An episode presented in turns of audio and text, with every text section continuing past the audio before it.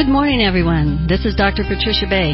You're tuning in to Therapy in a Nutshell here on KCNR Radio, 96.5 FM, 1460 AM, your talk radio.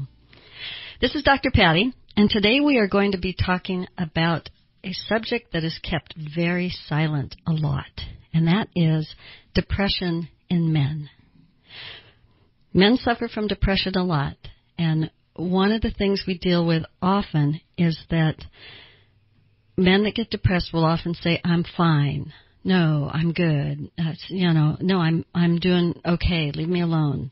They don't want to admit it, and they don't want to acknowledge that something's happening with them, and it's difficult for them often to accept help. So today we're going to be talking about how depression in men manifests itself, sometimes how the signs and symptoms of it. We're going to have a very special guest who's going to talk to you with a, a lot of authority about this. And we're going to give you an idea of how you recognize if you're depressed and how you get treatment and what kind of treatment you can probably expect. The thing you need to know if you're suffering from depression, whether you're male or female, is that depression is very, very treatable. And often people think they're going to feel like that for the rest of their lives, or they go in and out of feeling suicidal, and they start to feel more and more hopeless. I want you to hear me right up from the get go. Depression is treatable, and you can feel better. So, I want to give you a little bit of an introduction on what depression in men is can present like and why it's so important for us to have a topic today. And then in the second part of the show, I'm going to introduce you to my special guest who's going to give you a lot of really good information from a very authoritative space and share some things with you that I think will help you see deeper into this subject if you know someone that's depressed or you yourself is struggling with this. So uh, let's talk about how depression doesn't always manifest as the boo-hoos people think that if you're depressed, you're sitting around crying a lot, you've got the blues, um, you do very uh, depressive things that people always say, well, that's depression. You know, you, you're having trouble functioning or getting out of bed. Um, hygiene goes downhill. And so those are pretty obvious signs of depression, and they're also obvious signs of advanced depression where somebody is really starting to fail. They're not functioning. One of the things I look for in my office is how well someone is function, functioning. Do they get up and take a shower and go to work and do their thing um, and do it well and come home and do the kids and cook dinner? Are they functioning in their daily life or is that beginning to fall off? So levels of depression can be looked at by how much functioning is falling off and how the person is really getting into a deep dark pit and not doing well. But it doesn't always look like that. Depression can be subtle and quiet and just something that you feel deep inside yourself but you don't say out loud. And that is what we want to start talking about today. We're talking about depression in men and we're saying it out loud.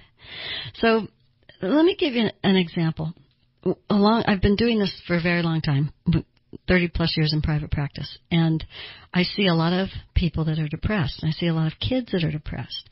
And as a psychologist, we often say that kids don't cry when they're depressed. And, and most parents will tell you that when their child is suffering with grief and loss and depression and um, things that have happened to them, they often act out they get angry and irritable. They don't cooperate. Um, they have an attitude. They seem obnoxious or obstinate and not cooperative. Well, I'll tell you that the same thing tends to happen with men. Because men don't want to admit that they're feeling really sad inside or are lost or hopeless or powerless or vulnerable. They don't like those kind of words. In fact, a lot of men in my office, I, I almost never say the F word. We know what the F word is. Fear. Men don't like to admit they're afraid or that they have fear about anything. And it's, it's a societal thing. Um, they're conditioned not to be vulnerable because that makes them not strong and not able to protect their family or whatever. So they tend to run away from anything that makes them feel weak or vulnerable. So if you take that same kind of thing with kids and say, kids act out when they're depressed. Men tend to do that too. So often when men are depressed, they're angry and irritable. They're not sleeping well or they have sleep disturbances. Like they might be able to fall asleep often because they've drank too much. Wake up at two or three in the morning feeling horrible and they usually blame that on the alcohol. And then try to get back to sleep, or maybe can, but then have early morning awakening. So sleep disturbances all over the board. And our expert is going to talk to you more about that in the second section. But men will tend to act out when depressed, and not every man. Remember, the things we talk about with emotional stuff and psychological issues are not are never everyone. So people will present with different symptoms, but it's not unusual to see a man who's trying to escape. Either he's throwing himself into work and being a workaholic, or drinking too much, or escaping into pot or other drugs. There's anger and ir- irritability, sleep disturbances, um, trouble getting motivated to do basic chores or basic things that they usually did, um, and even affairs. Men looking to escape from what they're feeling. So it's important to know that depression is not always going to present like somebody is sad and depressed. And often when men are suicidal, they don't say it out loud. And that's always worrisome too because um, historically men have less suicide attempts and more suicide completions. And they don't threaten and say, oh, I'm going to kill myself. They're not as dramatic generally. Now, some are. So remember, there's not an always or a never here. Um, but one of the biggest things that I tend to see is I'll have somebody come in, a man come in, often because a family member or a wife or somebody is saying he needs help, and he'll kind of reluctantly come in, usually arms folded across his chest, you know, I, I don't need to be here. Um, she thinks I drink too much or something like that. And so if I'm going to really join with that person and help them feel safe in therapy and get them talking about how they feel, I want to look for what is underlying the excessive alcohol. And alcohol is a turn the volume down thing. I don't want to feel it. I want to escape and not be anchored to what's going on inside of me. So alcohol is often a red flag for something going on underneath, and that's what I'm looking for. And that's important for you to know too if you're listening to this and saying, yeah, I struggle with depression and I don't want to go in and tell that therapist how much I drink. And I don't know if all you guys know this, but often when you tell a therapist or a medical doctor how much you drink, we kind of automatically double it. Sometimes more than double it because, you know, people tend to minimize. You know, the one glass of wine is really three the I some people say, yeah, and I end up drinking the whole bottle, and then my usual question is, and do you open a second? And they kind of look at me with wide eyes because they people don't like to lie usually, but they minimize how much alcohol they have. So one of the pieces of advice I'll give you right up front is if you go in and talk to your doctor and you go in and talk to a therapist, just tell them what you really do. Because they're going to triple it or double it anyway. and it's because they know. Partly because doctors and therapists are human, and they would probably do the same thing if they went in. All right, we're going to go to break in a minute. And don't go away because when we come back, I've got something really, really important for you to do, to listen to and learn from. I've got someone who is an amazing person and he has incredible experience in this realm and he's going to share a lot of stuff with you that I think will be really important for you to hear. So we're going to break. We'll be back in just a minute or so.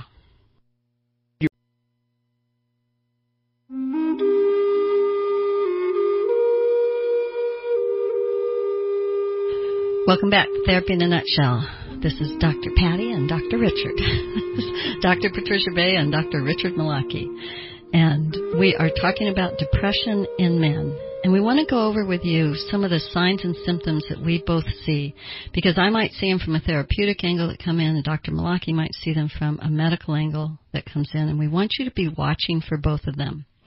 So, Dr. Malaki, what do you think is one of the primary things you see men come in with when they're depressed? What makes what red flags you to go, huh? Well, one of the most common ones, and I think it, it's been the most common one I would say since I started working, is is alcohol. So the book says um, 70% of uh, adult alcoholics, male or female, 70% have an untreated depression. I agree with that. Yeah, and it's it's really common in any of the rehab places. They'll almost always, in in the process of drawing people out, they'll almost always introduce uh, some kind of medication, some antidepressant medicine, because um, it's an avoidance behavior, and it covers things up and it numbs things, and it makes you so you don't have to deal with your reality. Right. Because your reality isn't good. Well, the thing I talk to men about a lot when they come in is, and they'll admit to alcohol, and then you're right, you know, we double or triple what they usually say. Yes. But I talk to them about alcohol is like the volume knob, and it takes the screaming level 10 in your brain of how horrible you feel and turns it down.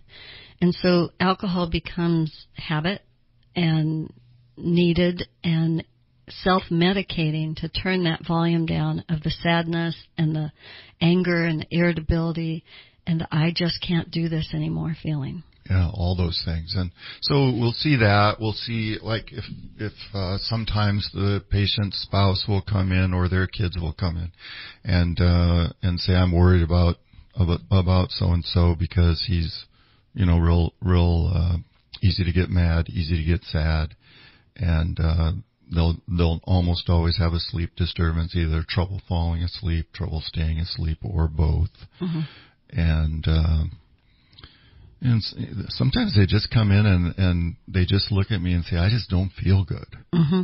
And that's their their version of a cry for help. So men often come into therapy and they have something to focus on, like uh, I'm mad at my wife. We're not having sex anymore. We haven't had sex for a long time. She's pulled away from me. Women will come in and say he's drinking too much. He's irritable and angry all the time. I just don't like him how he is. Um, they're angry, and so I often see male depression present as a couples issue. Right. Uh, there's an affair that's happened, um, and think of it. Sometimes that's a form of self-medicating. A man might look for something to make him not feel what he's feeling. Workaholic, alcoholic, um, sex, either trying to have excessive or no sex, can't, doesn't have a libido anymore, or looking for something to turn the volume down elsewhere. Right. Somebody to have sex with that will make them feel wanted and needed and happy again.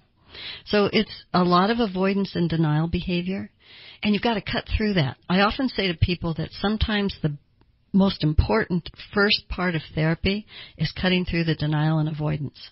In fact, I love it when people come and sit down in my office and they're like right on it. I'm, they're not going to do denial and avoidance, um, but that is an important part of the therapeutic process. And and with men in depression, that's often where we start. Yeah. So, what's the denial and avoidance you see in your office? They come in there, like, how do you figure out they're drinking too much? Well, like he said, we ask them and double or triple what they answer, and uh, you know sometimes it's because of a DUI, or yeah. you know that'll be like, oh, gee, canary in a coal mine there, and uh, you got to figure that out. Um, sometimes, sometimes, most of the time, I would say that you know, men will come in because, or they'll come in dragged by the ear by their spouse. Yes. And just saying, fix this. yeah, exactly. yeah. Well, I'll tell you an example of someone I had not a whole long time ago, um, in last few recent years. A guy came in, um, with his wife and they start talking about their relationship, then I, I almost always check in with how's their sex life going because it's a real barometer on what's happening. And they start talking about his sexual dysfunction and he is, of course, embarrassed and doesn't want to talk about it and in denial about that. But he finally starts talking about erectile dysfunction. And so I check for where's alcohol fit into that because it's often a factor in erectile dysfunction. Oh, yeah. And so then I find out that there's a lot of alcohol and then there's a lot of sexual dysfunction, and then there's a lot of couple dysfunction, and this has been going on for years. So then I start going, huh, I'm yeah. going to be checking for depression well, alcohol is a sex killer. It is. Yeah. And it's an erection killer. Yeah and it's also a libido killer in excess. So then I'm starting to check for depression, and what ended up happening is the we ended up setting the couple therapy aside and working on this man's depression. And then when he finally stepped into, yes, I'm depressed, he had a whole lot of things that had happened to him over the last bunch of years losses and traumas and job issues and stuff like that. When he really started dealing with his depression, all the other stuff became a non-issue. He stopped drinking as much. He got healthier. He took an antidepressant. He worked on his therapeutic issues. His marriage got better, and he ended up therapy after uh, about a year of hard work and said, "I didn't know I could feel this good again." Yeah, it was beautiful. There's it's almost always a, a happy ending movie. Mm-hmm. It's it's that's the movie that both of us want to watch. Right. And sometimes we like happy endings. yeah, sometimes it ends up being you know a, kind of a scary movie. But, and but, both of us have dealt with suicides in our career. Yeah. So, so but but the point of uh, I think the point that Patty's making is that yes, we can help you. It's you're not stuck um, feeling awful, and uh, you know I wasn't stuck feeling awful, and it's uh, it's something to not to be ashamed about, I guess. No, in fact, your vulnerability with your patients in telling them, "Hey, I struggled with depression. I finally woke up, got help, and I'm so much better." And, yeah.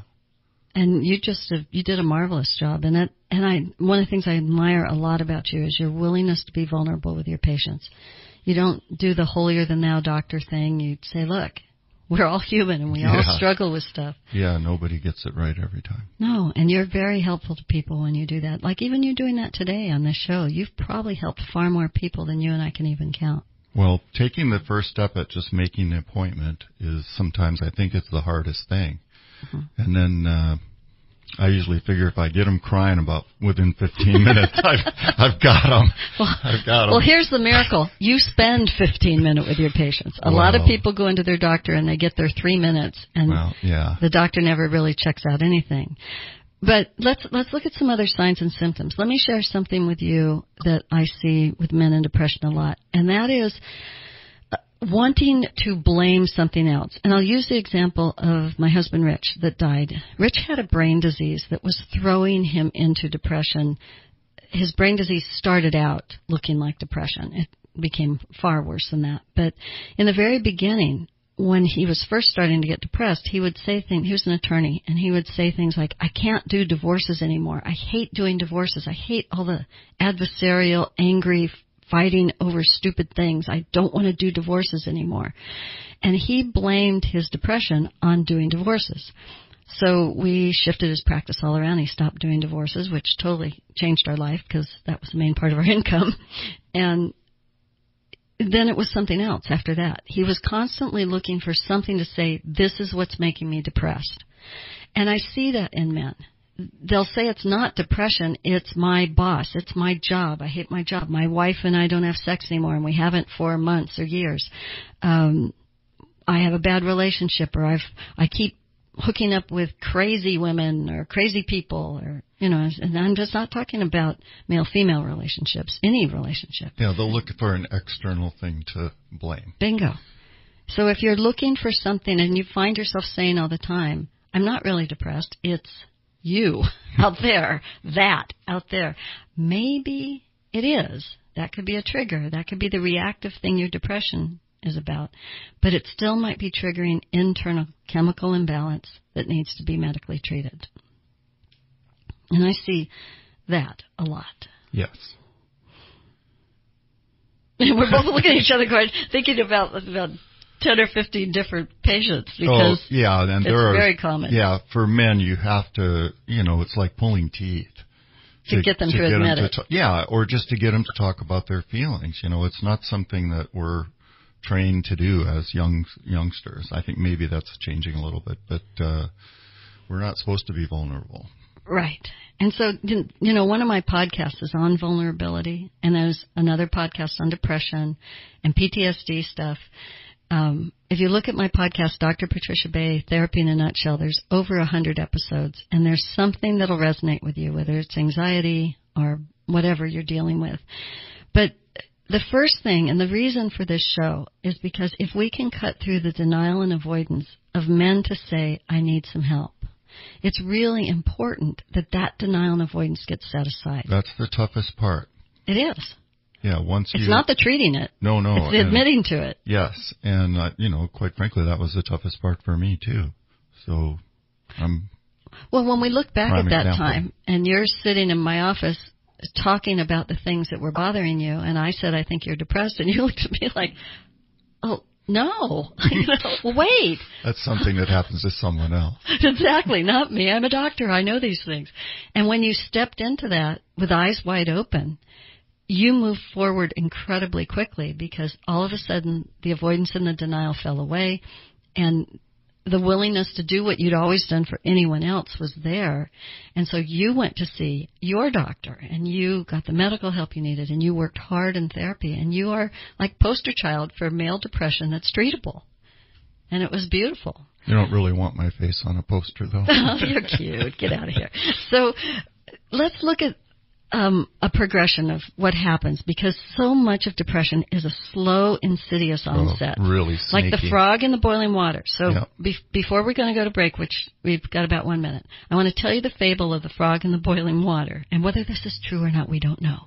But if a frog is in water and the heat slowly gets turned up, the frog will stay in the water until it boils to death because it's not going to jump out. Supposedly if a frog jumps into boiling water, it'll jump right back out because it's aware enough to go, whoa, this is, this stuff is hot. So the frog in the boiling water, the slowly turned up water is what happens to a lot of men as they slowly go into depression around age 50 or 60 or 70. Yep. And we're going to go to break, and when we come back, we're going to talk about that frog in the boiling water in relation to men's depression. We'll be back in a minute.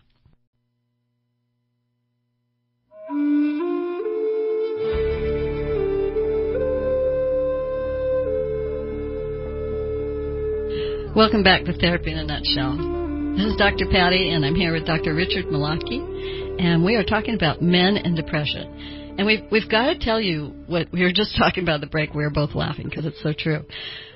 Men are mean to each other, and, and it really affects men and depression. Like I was sharing with Richard that my husband Richard, who died, um, guys used to say to him all the time, like, "Hey, dude, like you're." Losing your hair, going bald, and he'd he'd go, "No, I just have a high forehead." and then he'd come home and he'd be so hurt. He'd go, "Am I going bald?" And he'd be looking in the mirror, and I'd go.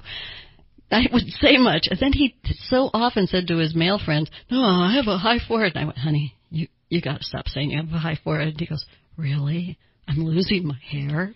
And it freaked him out. But men were mean. They'll tell each other you've gained weight. Oh yeah.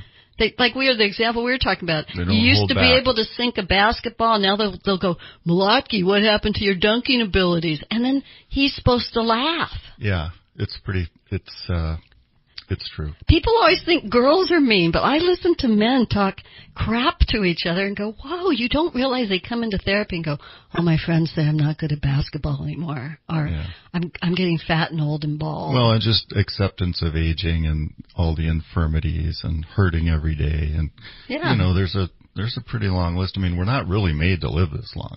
No. You know, we're supposed to life expectancy in 1900 in the United States for men, the life expectancy was 42. yeah. And, And, now it's like 79, isn't or something yeah, like that? 78 I think, and girls are a little longer, but uh but yeah, we're you know our bodies uh, give out before we do. Well, and so let's go back to the issue of men are not supposed to be vulnerable. So you're not supposed to whine that going out in the fishing boat, bouncing down the waves in the river, are going to make your achy back scream because you're not supposed to whine. You're No. supposed to go out there and suck it up.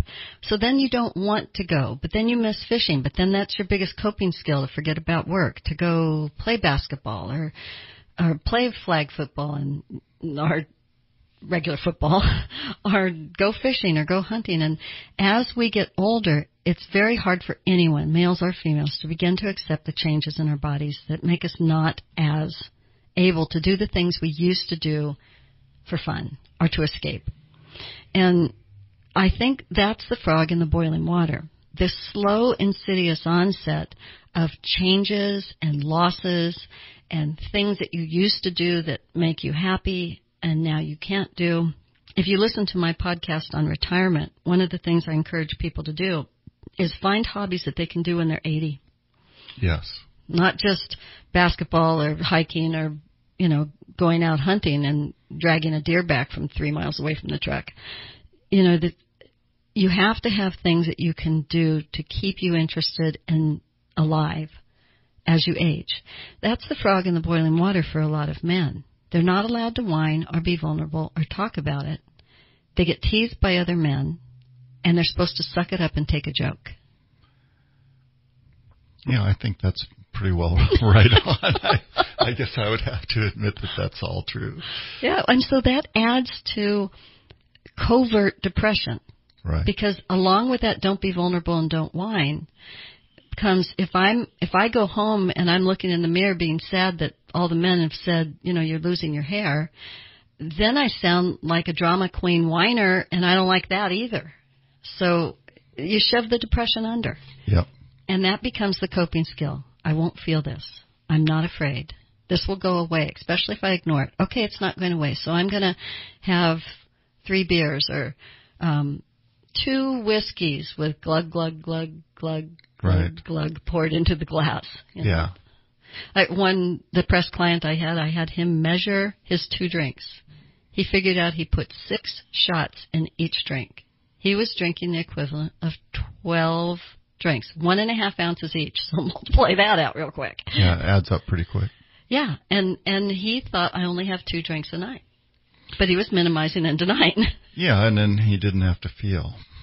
So what we look for as a medical doctor and psychologist is we're looking for pain and hurt, um, physical and mental. We're looking for sleep disturbances, weight gain, weight loss, um, and we're looking for just are you feeling not yourself, irritable, angry, sad.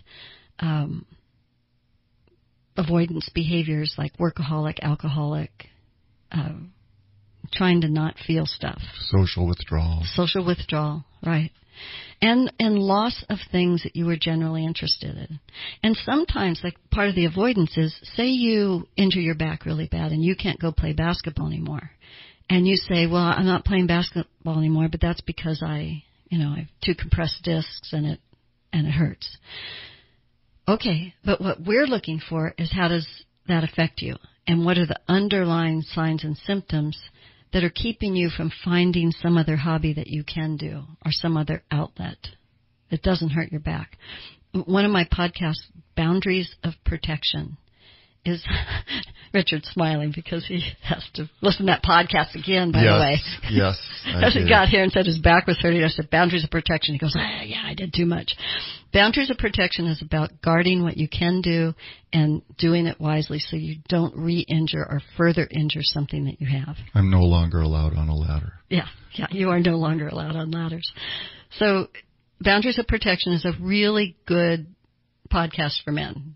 Women too, because we tend to do too much. But this is doing things within the limitations of your physical infirmar- Oh yeah, one of my patients who's passed on now, but he's a, a great guy and very hard worker, and and he had uh, I don't know six yards of rock he had to move in his in his yard, and he's 74, hmm and so he got a shovel and a wheelbarrow, and um, halfway through, he all of a sudden the pain was shooting down his leg, and he had to crawl into the house. And anyway, long story short, we did surgery on his back to relieve the pressure from the ruptured disc, and and uh, he needed the surgery. It was an acute situation. So, and we sent him home, and uh, two days later, he ruptured the disc above it, moving the rest of the rock. Two days. So, like, it was a total of four. He was in the hospital two days, so it was four days post-op. He did it again, and that's male behavior. Yeah, I I have this saying that's called testosterone can be a handicap. And that's a perfect example of it. Yes. And his wife was probably inside going, "Don't do that. Oh, get she, in here." She he would uh, get a note from me every year. You only come once a year for his physical, and he get a note uh, permission. And I was worried because he lived about 300 yards away down the street, and his wife was an excellent sh- rifle shot. And I thought one of these days she's going to shoot me when I get out of my truck because uh, like I gave him permission to climb Mount Shasta, and you know, and he's 80. He got halfway up. You know, but but there's no quit in some people. Okay. We do need to throw in here for things to look for, and that's men enabling men to violate things like protection issues that they should be doing. So men cover for each other. Yes. And that's part of the denial and avoidance. It's part of the club. It's part of the club. Let's give each other a ration of Yes. crap. I don't want my producer to buzz me. Create seven seconds of silence on the air. Let's give men are going to give each other a ration of stuff to tell them how they're old and ugly and not athletically inclined anymore, or they're going to enable each other to be stupid sometimes. Yeah. And those Well- are the things that lead to the denial and the vulnerability issues and the avoidance of saying to other guys, I'm feeling depressed. Oh, like, yeah. could men go to their guy friends and say, I'm feeling suicidal? Absolutely not. No. So one of the things I love about a man that I know who suffers from PTSD is first responder. He posts on a regular basis on his Facebook. If you are my friend and you are suffering from suicidal feelings, I am someone you can call anytime, day or night. I will listen. I will help you. And I think that vulnerability is beautiful and is And- what men need to hear. Yeah, in the office, I ask, as part of my job, I ask everybody if they're thinking about hurting themselves, and uh, the women will readily answer that question. But the men that look at the floor, yep, they are. Well, you But have to understand too that there is a fine line between homicidal feelings and suicidal feelings. Homicidal feelings are we project our anger outward to the world. Suicidal feelings are we project our anger and our depression inward. So depression and anger outward, homicidal feelings, they might want to be super angry at their boss. Suicidal feelings, they're really feeling hopeless and depressed and lost within themselves. Right. So even if you're feeling like you want to hurt someone else, or you have fantasies of that, or you find your rage welling up, because rage is a symptom of depression, especially in men, or you're feeling like you want to harm yourself, it's really, really important that you get help. And if you've gotten anything out of today's show, what Dr. Malaki and I want you to get is you can be vulnerable. You don't have to do denial and avoidance. You can get help.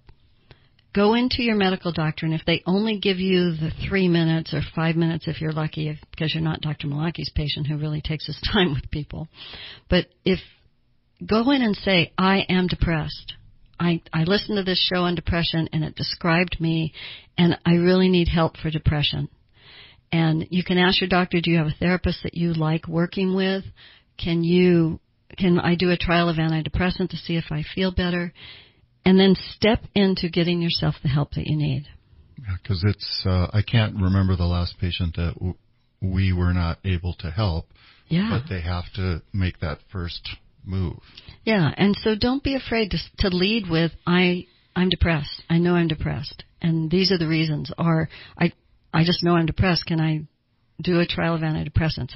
Now let's just talk about that real briefly here. A trial of antidepressants doesn't mean one day.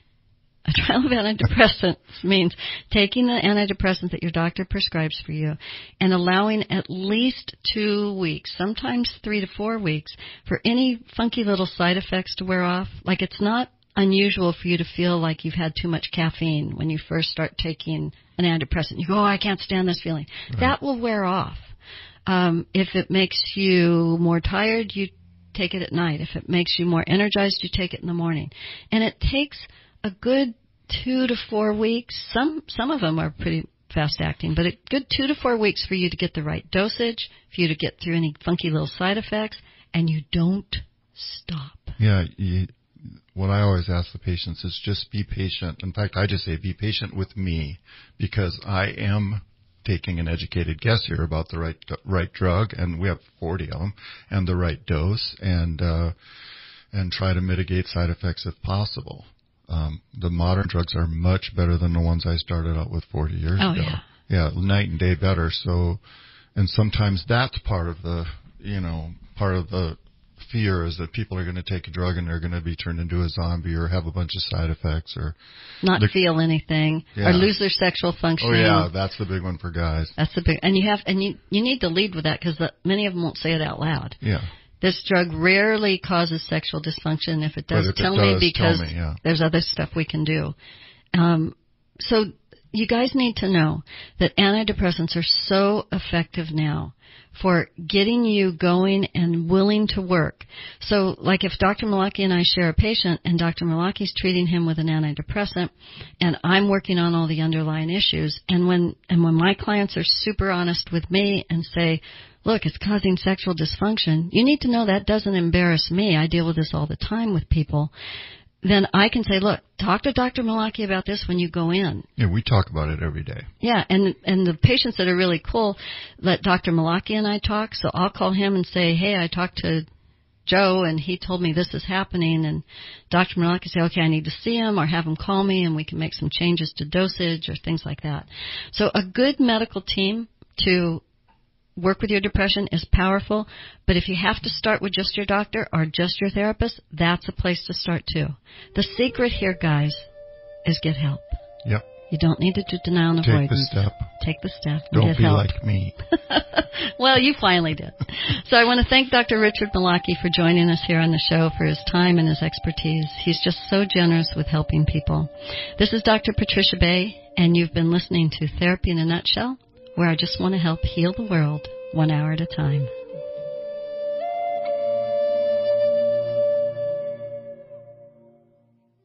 KCNR, Shasta, ready.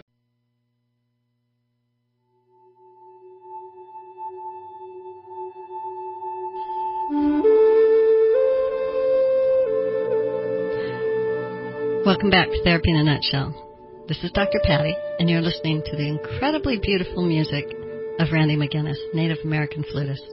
He's a Cherokee native. He's been playing flute since he was four years old, and he's played all over the world, won tons of awards, has six CDs, and they're all beautiful. You can go to his website, randymcginnis.com, and check out his music. It's gorgeous. Okay, so we're going to get back to talking about men and depression. And my special guest is here in the studio with me. His name is Dr. Richard Malaki. And he's a good friend. And he and I, he's been on my show a bunch of times before. I don't even know how many. But he's always so generous with his time and his expertise. And this is an important subject to him as well. So he was willing to come on and share his knowledge with you. He's been in his private practice over 40 years. He is one of the best diagnosticians I have ever met. He and I share a lot of patients together and he helps them tremendously. So, Dr. Malaki, Richard, Yes, my dear, Dr. Patty. my dear friend. You're laying it on kind of thick there. Yeah, but it's true. That's the interesting thing. So I'm going to turn this over to you because you have information that the people listening about men and depression really need. So take it away. Alrighty.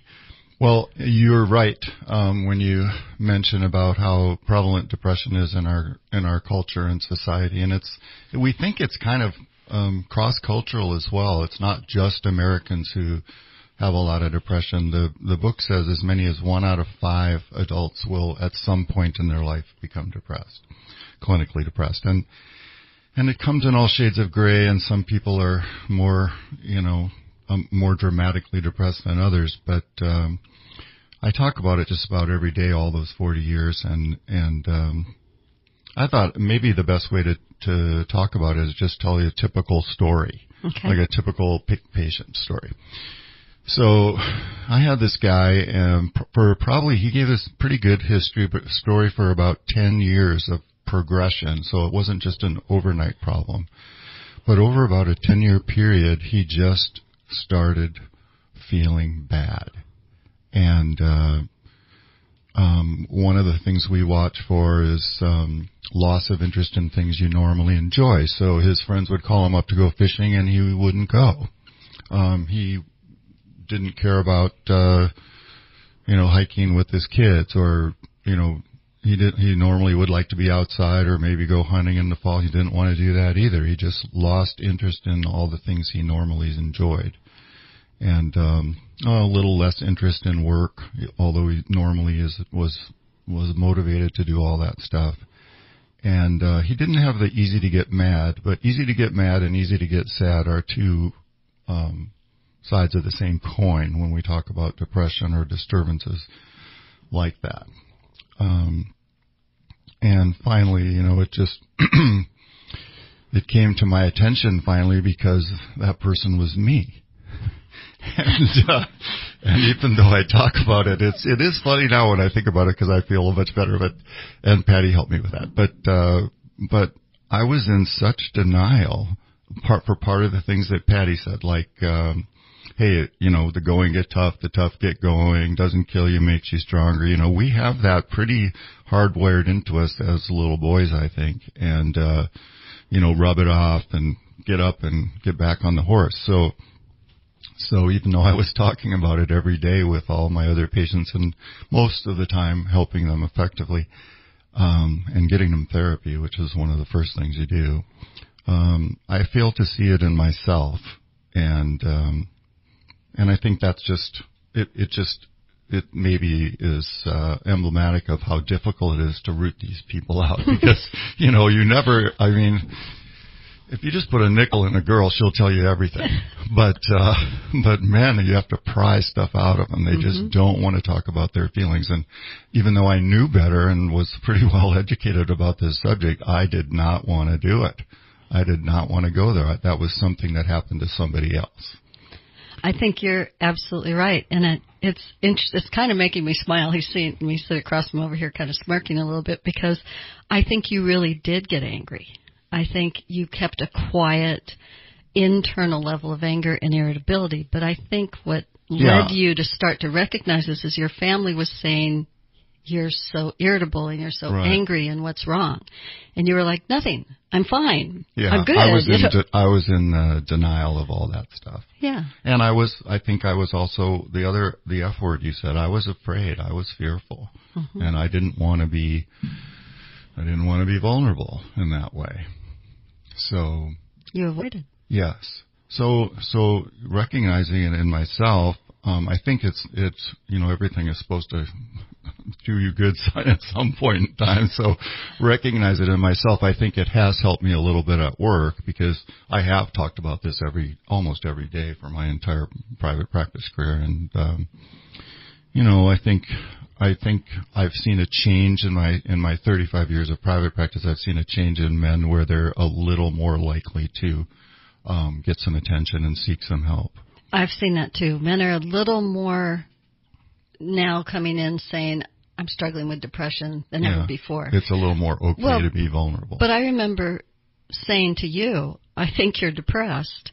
And you were like, no, what? Oh, yeah, oh yeah. And uh, in fact, it blew you away. So 10 years ago, the first therapist I went to, because I wasn't feeling good, the first therapist I went to, she, I, I sat down in her office, she walked in, she looked at me, and the first thing she said to me is, "What are we going to do about your depression?" And I thought, "Well, how do you know that?" What depression? She could, yeah, she could tell by looking at me, and yeah, and I was, of course, in major denial about it. So. And you did nothing about it back then, right? Except and, for shove it under and tried and tried harder to look less depressed. Exactly. Yeah. And uh, finally, you know, a couple times. I mean, of course, it was. I had a bad year too. All my favorite patients died, but you know, I would just start crying in front of a, a patient when I was talking to him, and I realized, hey, you know, I think something something's up here. Something, yeah. yeah. Huh, it only took an anvil to hit me. yes. on the head from a, a, fall of 500 feet, but yeah. So, but uh, speaking about specifically, hey, what what's all this depression thing about? Um, one of the uh, tools I like to use in the office is make a visual image about what's really going on in our brain when when you become depressed. So uh, our brain is not just a big lump. It looks, mine might be a big lump, but, but it's, uh, it's kind of laid out like an onion. There's layers. When you see a picture of the brain on public TV show, it looks like that wrinkled walnut. That layer is only two centimeters thick. It's a little less than an inch thick. And when you peel that layer off, the next layer under there, the midbrain, it has a bunch of big long Latin names to all the parts, but the, those that part of the brain is in charge of all of our emotions happy sad mad um, and sleep cycle and a lot of our autonomic functioning. So it turns out that the outer layer which we call the cortex cortex means bark it's latin for bark like the bark of a tree um, the outer layer is constantly telling the middle layer and and then there's the base layer is your brainstem. So it's constantly telling that middle layer down boy. Yeah, relax. Stop yeah, it. Yeah, chill out. Mm-hmm. and uh, and it does that through these little chemical signalers, which are more aware. People are more aware of them now than they were 30 years ago, but they're the big long name is called neurotransmitters, but they're little liquid chemicals that allow the brain to talk to itself. Because believe it or not, your brain talks to itself all the time. And the part of the brain in charge of regulating the midbrain is right above everybody's left eye. So it's we have they do the experiments with appropriately with medical students now. Um, this real-time MRI machine will allows us to map which part of the brain does what, and it's pretty cool. But in depression, what happens is you start to have an imbalance of those little liquid chemicals that the nerve use to talk to each other, and and it's it's more complicated than that. But the a simple way to think about it is an imbalance of brain chemistry. And so, and how we fix that, I think, I think most important is uh, start with therapy but often we're able to help that imbalance also with uh, some of the medications we have, which have really improved since in the 40 years since I've been a doctor. So, one of the ways I explain it to people is if you look at two basic types of depression. There's a reactive depression where it's a reaction to something, grief and loss, Sure. trauma, something going on in your life.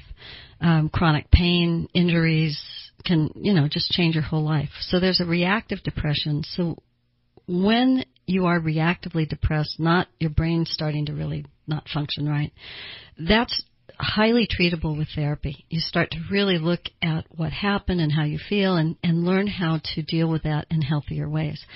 Reactive depression that goes on long enough can become what Dr. Malaki is describing, which is that chemical imbalance in the brain.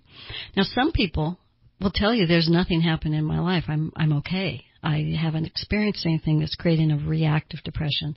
They've gone into a biochemical imbalance in their brain. So that's why it's really important, and we're going to talk about this with treatment, that your treatment is um, important to be your medical doctor and your therapist because somebody that's really good at this, like Dr. Malaki is, can help you evaluate the reactive depression and the biochemical depression happening in your brain and team it up with a therapist. And so some of the, the patients you and I share do so well because they've got really good medical support from you and we're going deep into the core issues and changing what's happening therapeutically. And do, does that ring true for you? Yes, yeah. In fact, uh, the, what what you were saying about the I'm a lumper, so I lump things into big lumps, and uh, endogenous depression is where it's all inside. It's you know you might be you know you're you're married to a movie star, your house is paid for, you've got a good job, and you still feel awful. Yeah. That's endogenous depression. Exogenous is where you know your wife just took a shot at you, your house is on fire, and your dad died, your dog died last night. And your Uh, dad. yeah, and your dad. Yeah. So when all those bad things happen, I mean, you're any normal person will feel depressed when when you have that kind of Right. um, exogenous stuff. So yeah, and that's a useful way to think about it. And most effective depression treatments involve both therapy and sometimes medication. Right, I agree. Okay, so we're going to go to break, and when we come back, Dr. Malaki and I are both going to talk to you about what are the signs and symptoms that you might be showing that make you need to get an evaluation for are you depressed? Because just pretending it doesn't happen and shoving it down under and hoping it goes away for 10 years, not like anybody in this room has ever done that Yeah, it didn't work for me. then what happens is we want to treat that differently and we we don't want people out there suffering. So let's go to break and when we come back we're going to tell you what to look for. Be back in a minute.